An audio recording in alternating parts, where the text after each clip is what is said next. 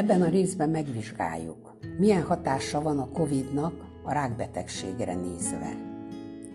Egy brit tanulmány megvizsgálta, melyek azok a rákbetegség típusok, amelyek esetében a legmagasabb a kockázata a COVID betegség halálos kimenetelének. Egy majdnem két hónapig tartó vizsgálatban a vizsgált 1044 rákbeteg közül 319, azaz 30,6%-uk meghalt, közülük 92,5%-nál a halálok a COVID volt. A COVID-dal fertőzött rákbetegek 40-49 év közöttiek 0,10%-a volt.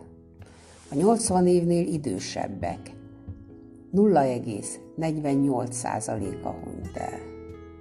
Azok a rákbetegek, akiknek vérképzési zavarai voltak, leukémia, limfóma, mielóma, sokkal erősebb tüneteket produkáltak a fertőzéskor, azokhoz képest, akik szervi rákbetegséggel szenvedtek.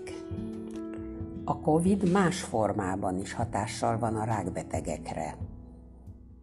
Egy másik brit kutatásban megvizsgálták, hogy milyen hatással van a kéthetes vizsgálati programra.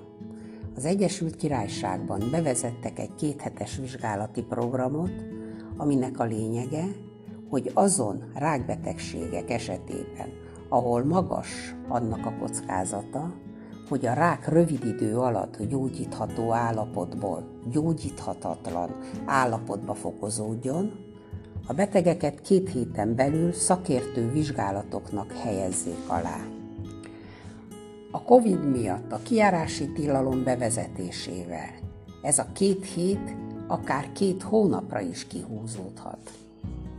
Angliában 2013 és 2016 között havonta átlagosan 6281 beteget diagnosztizáltak 1-es, 2-es, 3-as stádiumú rákkal, a kéthetes gyorsított vizsgálati formában.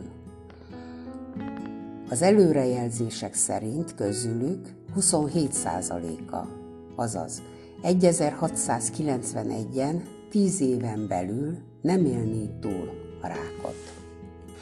Ha a vírus miatti lezárások a kéthetes gyorsított diagnózist két hónapra növelik, akkor emiatt 181 és 542 közötti megelőzhető halálesetet jeleznek előre a kutatók attól függően, hogy a késleltetett vizsgálatok sora 25 vagy 75 százalékkal nőne egy három hónapos lezárási időszak alatt. De mi a helyzet a gyerekekkel? Ezt nézzük meg a következő részben.